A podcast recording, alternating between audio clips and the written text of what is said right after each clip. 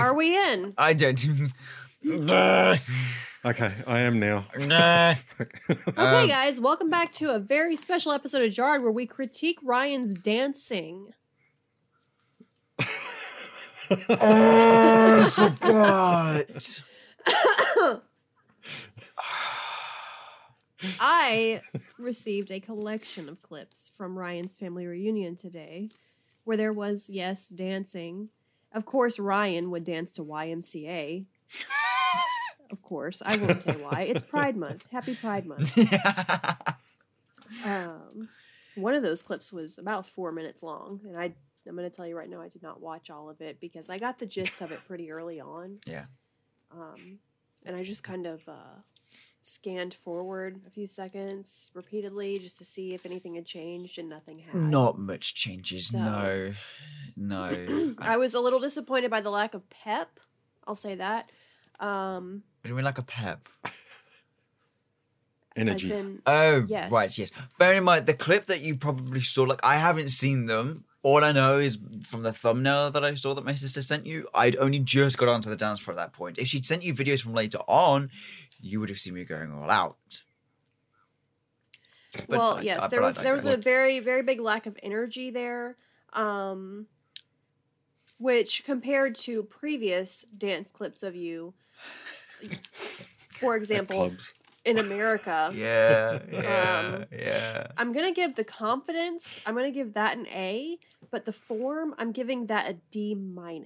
You're actually critiquing me here. You're actually giving me fucking grades. I mean, I appreciate the A. Thank you. But, I mean, it's not for skill. It's literally just for attitude. I mean, I'll take it. It's the first day I've ever had. I'll fucking take it. But what shows up on camera more, skill or attitude? Yeah. So, it is my turn to present tonight, and we are Amberless because some people decide to have children, and it's gross, and I don't care who that offends. So, which is disappointing because my topic is very, like, girl boss centric, so it would be nice to have another girl here, but Ryan will do. So.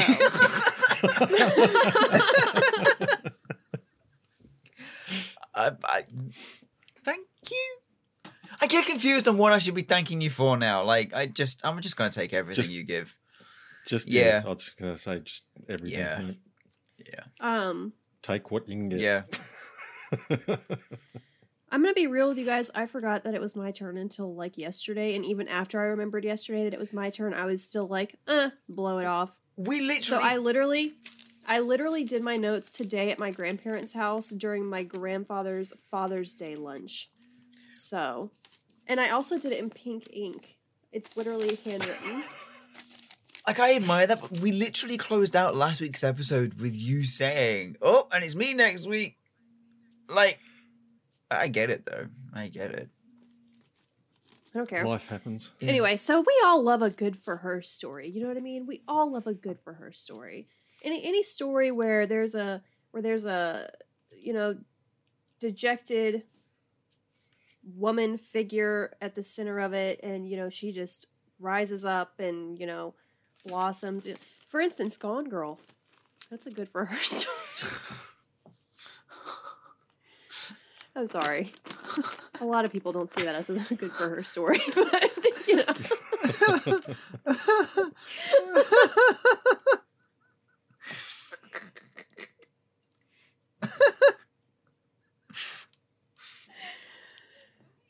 Oh, what the fuck is going on? Why did my stream end? I was streaming this recording. Anyway, Gone Girl, my favorite good for her story, This one is about someone named. I had to ask my mom for clarification on this because she also wasn't really sure. So MADAM would be Madam. MADAME, Madame, right? Correct. Yep. Okay. So this is about Madame Popova from Russia. Hmm. Okay. I'm really excited about this one. Okay. So she There's little known about her early life, and I even went on like Murderpedia for this one, and like even there the information was a little bit sparse. So, you know, whatever.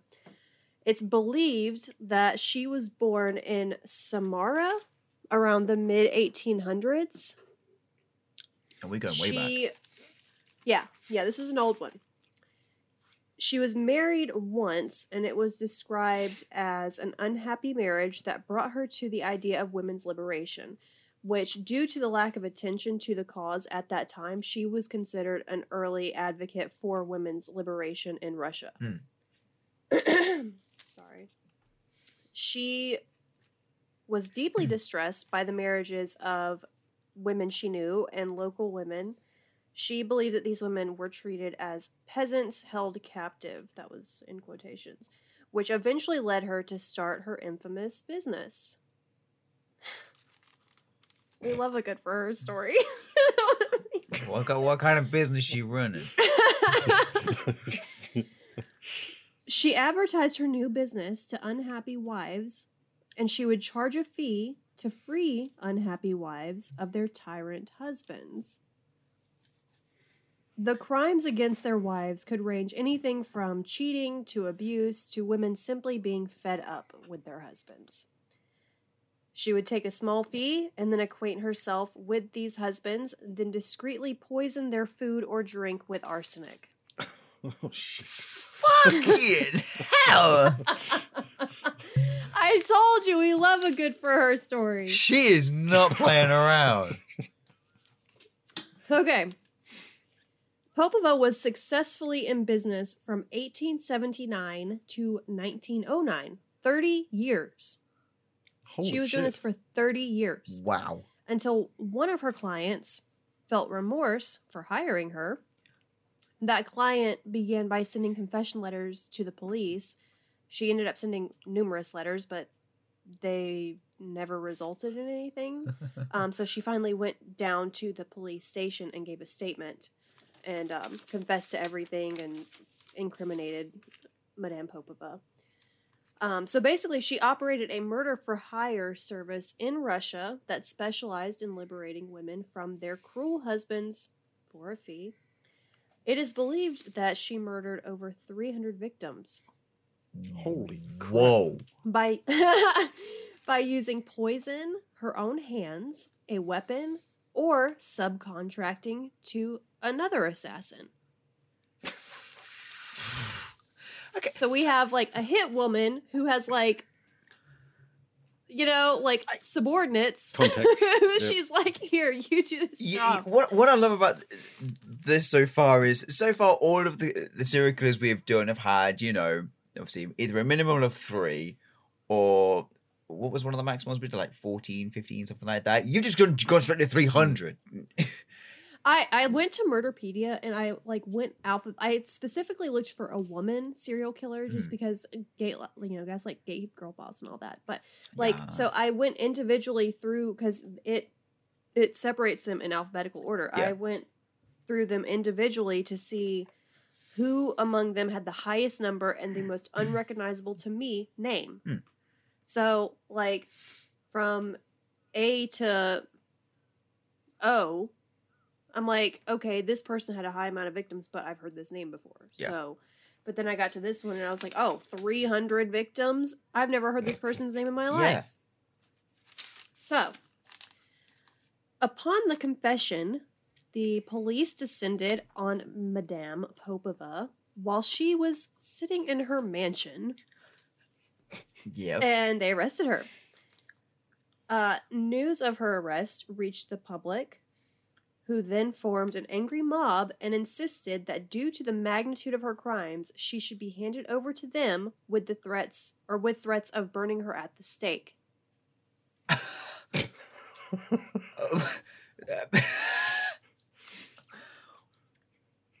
So the public are like, no, we'll take care of this. And we got this. Like, don't worry about it. Yeah, we got this. Look, barbecue's ready. The situation became so aggressive that police had weapons drawn to keep the mob at bay for soldiers to come and transport her during her arrest. Bloody hell. And yet this is low profile. Wow. In court, Popova confessed to her actions and explained that her actions were actually acts of charity. She acknowledged she caused the deaths, but it was not murder since she used poison, and the deaths were slow and natural, with most of the victims dying without even knowing that they were poisoned. Why does that sound like my kind of logic?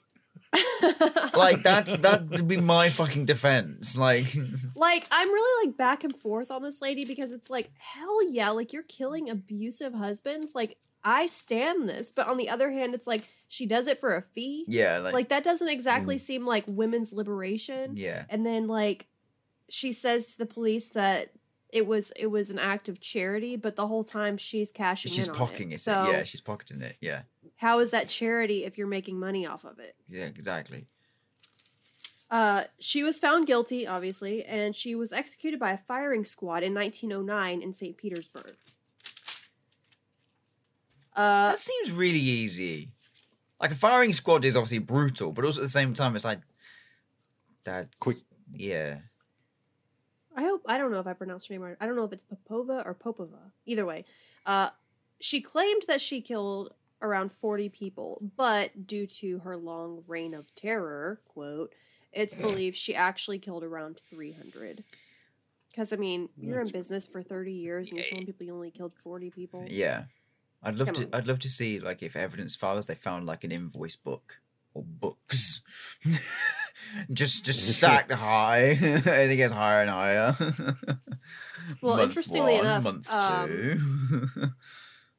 Many women who hired her were charged with being accomplices. However, by the time the trials went to court, these women had either died or immigrated to the United States. They fled. Yeah, they're going to be out of there. And the only way she was caught was because one of her clients felt remorse. Out of 300. And I didn't see any information about whether she had actually carried out the hit on that client's husband or not, because I was wondering about that too, but I don't know. And that is the tale of the original girl boss. Good for her, Madame Popova. I don't know. And that's our shortest episode yet. I thought last week's was, but I think this is topping it. I fucking love that story. What the hell? I shouldn't. That was, but. Damn. Not what we expected. No, for sure. No, not what we were expecting. I mean, a lot of the women that I looked into, and I think I mentioned this earlier in the season, but when I was looking for someone to talk about, so many of the women that I found with multiple deaths attributed to their name, it was like they're baby killers. Yeah. Or they're child killers. Yeah. And I'm like, oh, it's not that it's boring, but like I wanted someone with some flavor, like someone with like more than 3 or 4 kills, because beyond 3 or 4 kills, you're probably killing people other than your children. Oh, you got Flavor Town right there. Like you got it. You got American then, Cajun fry flavor right there. Then I saw this chick and I was like, she was killing abused husbands. Like someone coming from that situation, I'm like, oh my god. Yeah, like, I would never have the money for that. But like back in the day, if she were around whenever I got divorced the first time, I would be like, so you said it's an act of charity, right? Charity? What I love even more about this is the fact that it happened in the 1800s. Like, I mean, let's be honest, you could get away with a lot more shit back then than obviously you can now. But still, that's fucking insane. It blows my mind that she got away with it for 30 years. Even in the 1800s. Yeah. It's like, how do you get away with murdering 300? That's 300 people. Well, I guess obviously, and no one is any the wiser. Well, I suppose with the poisoning side, they're not going to do an autopsy. Yeah. That's a lot. Like they do now.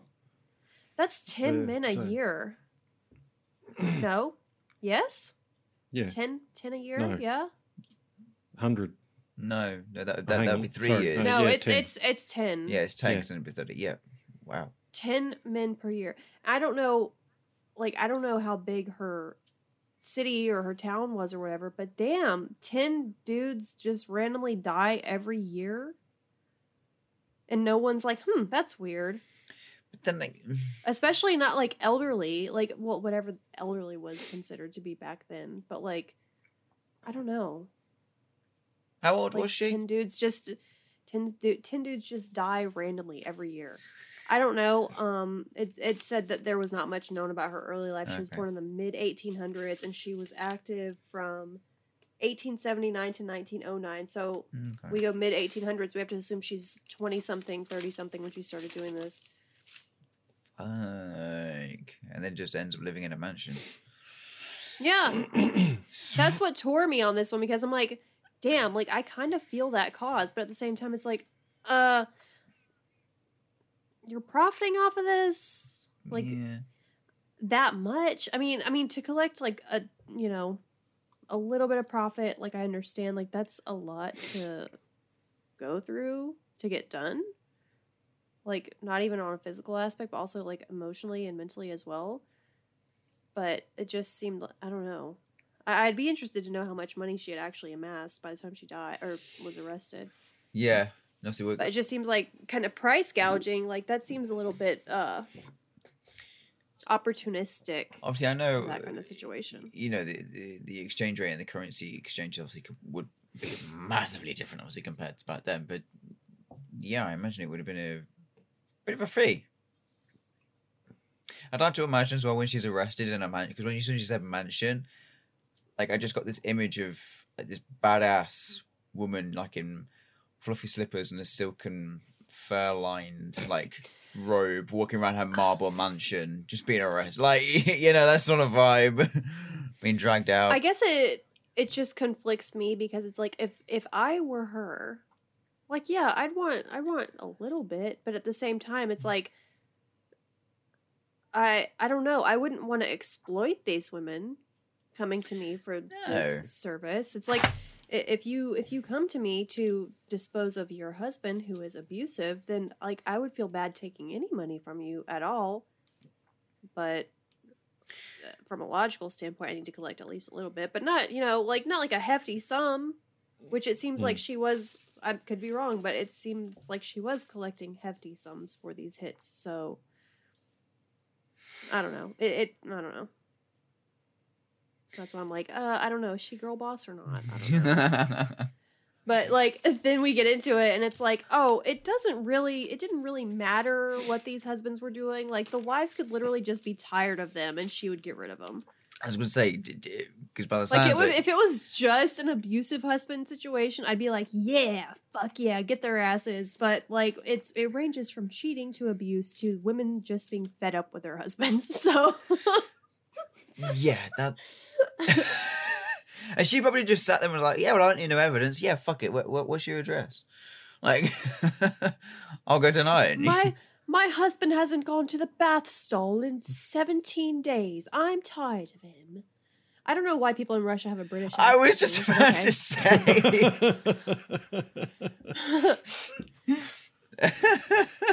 Go on, do your best Russian. Go on.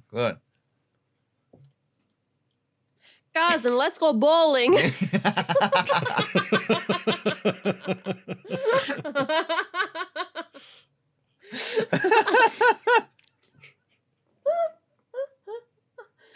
and let's go see some titties.